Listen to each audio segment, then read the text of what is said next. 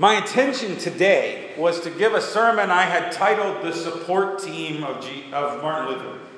And I was going to talk about a number of people that meant a lot to Martin Luther, basically making the case that Martin Luther would not be the man he was without a number of people around him playing their part. But as I studied the people around him, I have become totally captivated by this woman that's on the right, which was his wife, Katharina von Bora. And so I want to take today, instead of talking about a number of his friends, to tell you this story of Martin Luther. First of all, I've got to give you a little more of Martin Luther's history that I didn't give you a couple weeks ago. 1517, this whole thing gets started. Martin Luther nails 95 theses, 95 arguments against the Catholic Church to be debated uh, in the school at Wittenberg in the town where he lived. But they are translated into German and printed and spread out all over Germany. And it's sort of this spark that, that ignites this huge movement. Pretty soon, because of the things he's saying about the church and the Pope, he's excommunicated. And I need to explain to you what this means. In that day, the belief was that the church had the keys to the kingdom, which means Martin Luther is not just kicked out of the church, he's kicked out of heaven. Okay? You have to understand that. It's a damnation, it's not just an excommunication. If the church is the one that can grant salvation and you're kicked out of the church, you are forever unable to have salvation. Okay? Martin Luther also, at that time, is uh, considered criminal. He can be tried as a heretic and burned at the stake. Also, he is no longer under the protection of the Roman Empire. This is hugely important for the rest of his life because that means anywhere in the empire, someone can kill him and they would never be tried for murder because of it. They were free to kill him. He was unprotected by the government of his day. A couple years later, he is brought to give an account for his works and given a chance to recant. In other words, say, I don't agree with the stuff that I already wrote. This is important for the Catholic Church because they had already excommunicated him, and yet still his movement grows, and yet still he is writing. And so they really need him not just to be excommunicated, but to recant what he says. So he goes to the city of Worms uh, to a gathering that was called a diet. Again, one of my favorite names for a meeting ever, ever the Diet of Worms, right? But it was really the diet, the gathering at Worms, the city in Germany. On the way in, it is said that the Spanish guard that was guarding the event said, To the flames, to the flames. The expectation was he was going to be there tried as a heretic. And yet, uh, he does manage to say, and he boldly says, I can do no other.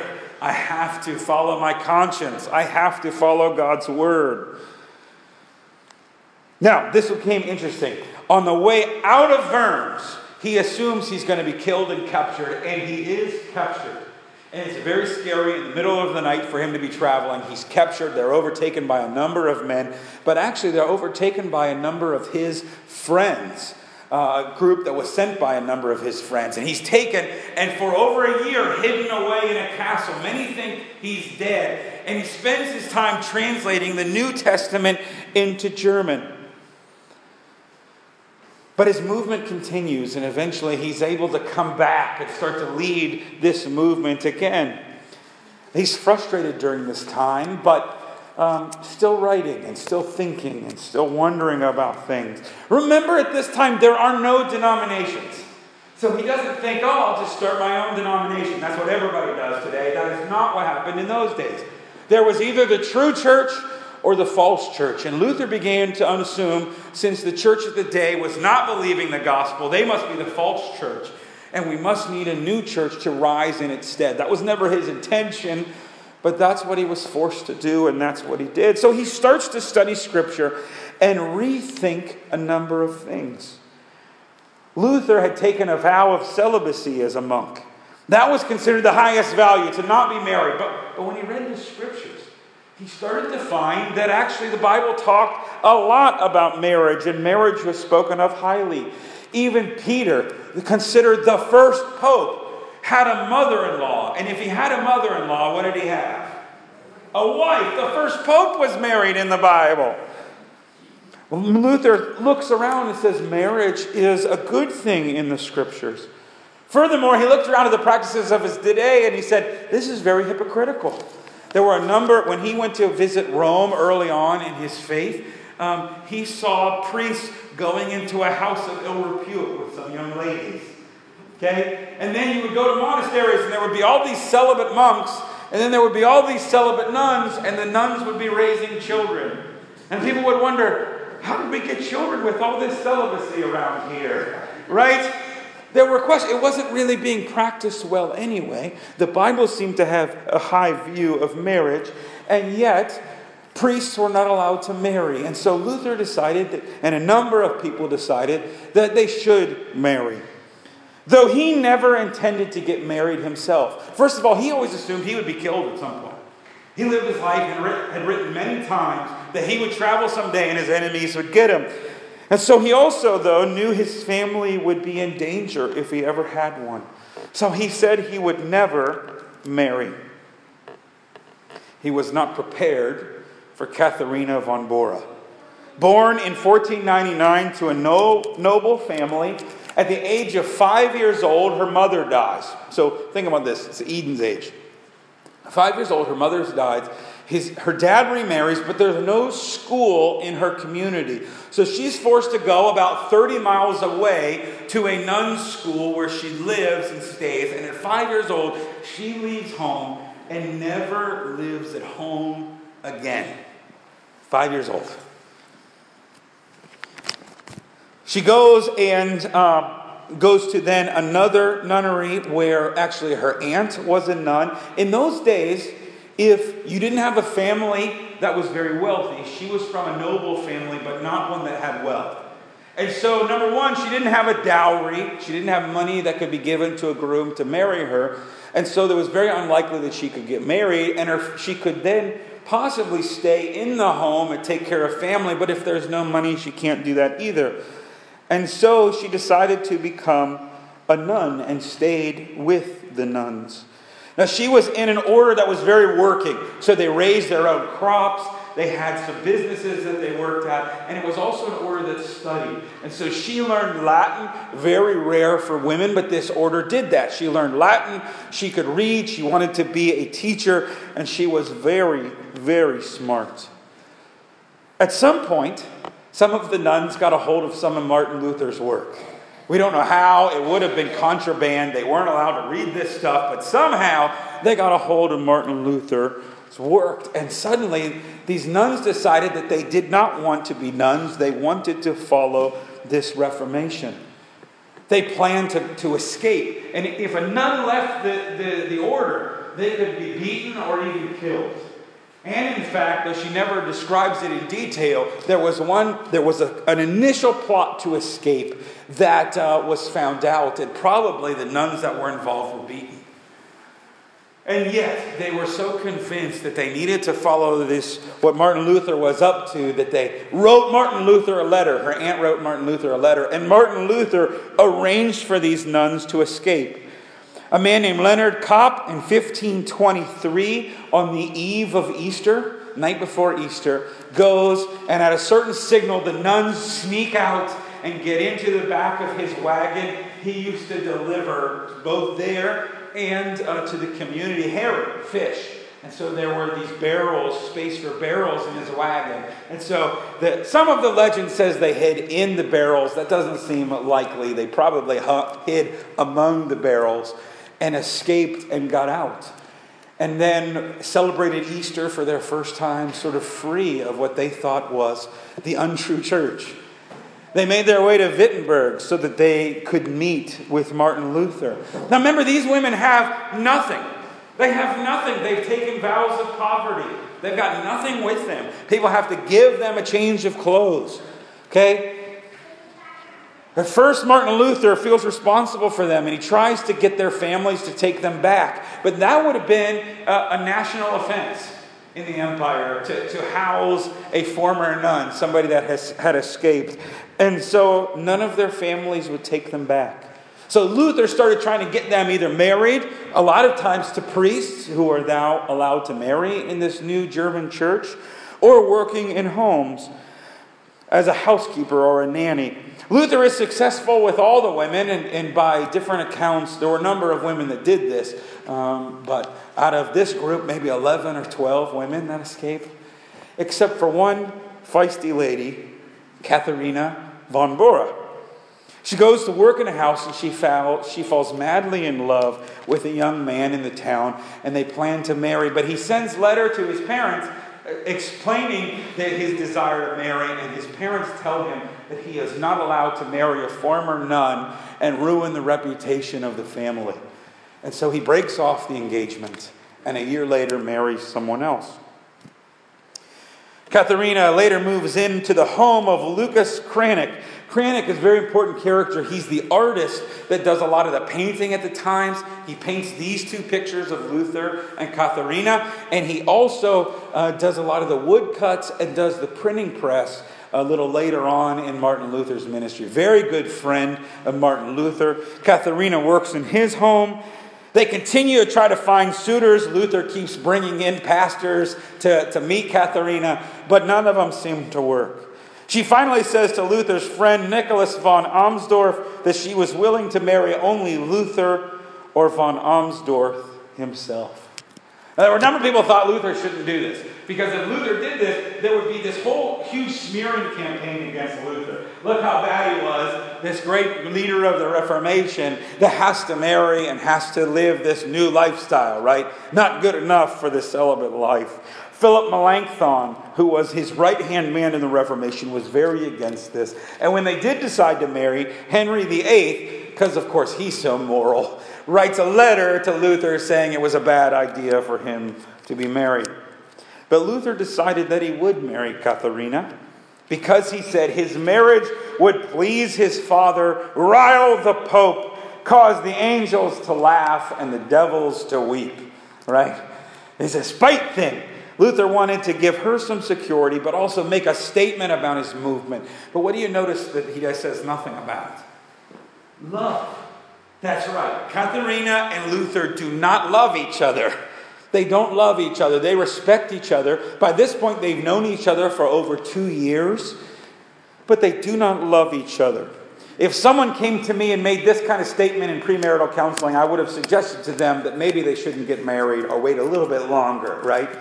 But they did get married, and actually, what blossomed over time was a great love and affection.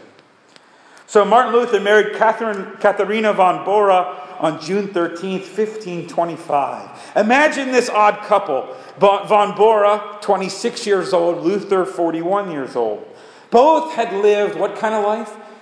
A monastic life, a celibate life, taking lifelong vows of celibacy and poverty. Luther once remarked that it was difficult for him to get used to pigtails in the bed next to him. Okay? He'd never had anybody in the bed next to him, let alone pigtails. Was brand new for him. They were also both tough, thinking people that lived in danger and lived in the craziness of this Reformation in this rapidly changing world. Yet, this unlikely marriage, born more of duty and respect than love, would develop into a tender and special, loving relationship. As a gift, the community gave to the Luthers what was called the Black Cloister. That is the, named after the outfits that the, the Augustinian monks would wear. It was the dormitory for the Augustinians where Luther had lived his entire time as a monk there in Wittenberg. Okay, it was, his, it was the dorms. And so they basically set it up as a hostel place for the people to come and stay that wanted to study with Luther. Now, Luther was a tough writer, theologian, and church leader, but he was not very good with money. He was generous to a, generous to a fault. He could be brash and cruel to his enemies. He also never collected any money for all the books that he published. He never wanted people to accuse him of making money off of his Reformation. So he did not have a lot of money. But he was a monk that was committed to poverty and now he's married and having a family. So they, as, as bad as maybe Luther was at money, and as strong as he was as a writer, Katharina was every bit as tough at running the family business. She would, up, she would do the upkeep, and they would run this hotel, this family inn that would, people would gather. They would have boarders from all over the country. In addition, they had a farm where they raised pigs and cattle. They had a garden where they would grow their own food. By they, I mean Katharina. they had a fish pond and even a brewery. Because if you're going to have a hotel and you're going to get a bunch of Germans together to discuss theology, you need a significant amount of beer to make that run smoothly. So she ran the brewery that was at the Black Cloister. It was even turned to a hospital during a few plagues and sicknesses. Um, Catherine von, Katharina von Bora was known for his, her ability to heal with herbs and be a very good nurse. This is sometimes called the first Protestant parsonage. She was smart and was known to engage in a deep theological conversation with these great minds, even known to back down Luther a couple times, uh, something that very few could claim. Now, they had a, a, great way of talking about one another. Katharina always called him Herr Doctor or Sir Doctor, the whole marriage. And I think at first, I think at first it was out of uh, uh, respect. And as it went on, maybe it was as a joke. You know what I mean? I've heard a statement that says, Behind every great man, there's a woman laughing right? And I think that's Katharina von Bora laughing in the background at the success of this man she knows far too well. Luther had very many playful names for his Katharina. He always addressed her in letters. We have a number of his letters to her as my dear Katie. He also called her Lord Katie and Mrs. Dr. Luther.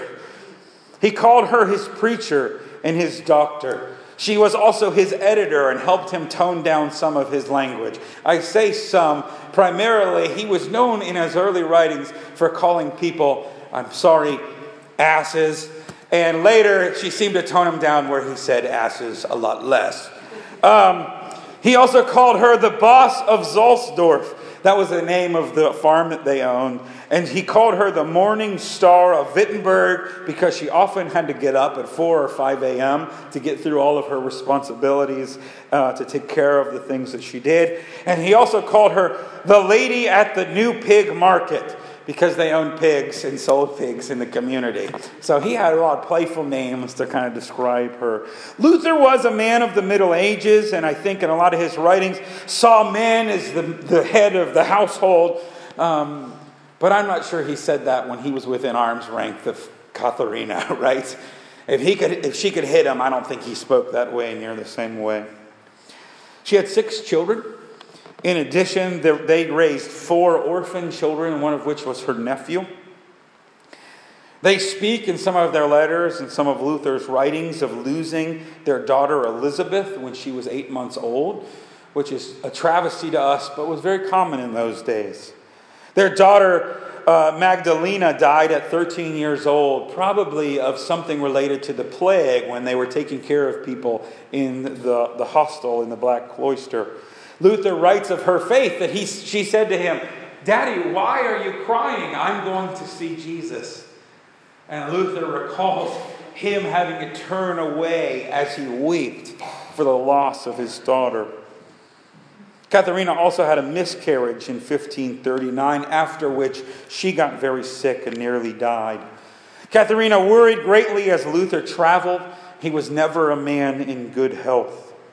Through all the stress, the mourning, the challenges, both in home and in the Reformation, this unlikely couple cared for one another and loved each other. Their love letters, a number of which still exist, especially Luther's, testify to a playful yet tender love. The brash Luther learns patience and learns sacrifice from another. He learns both the challenges and strengths of marriage, and he would later write about how if you think monastic life is tough, try being married. I think most importantly, Luther learned from Katharina to not just follow Christ and worship Christ in big things like worship or theological debate or building a huge church and national movement, but Luther learned from Katharina to serve Christ in the small, everyday things. Katharina was devastated when, on, uh, by Luther's death in 1546. Sadly, he dies away from home on a journey she did not want him to go on.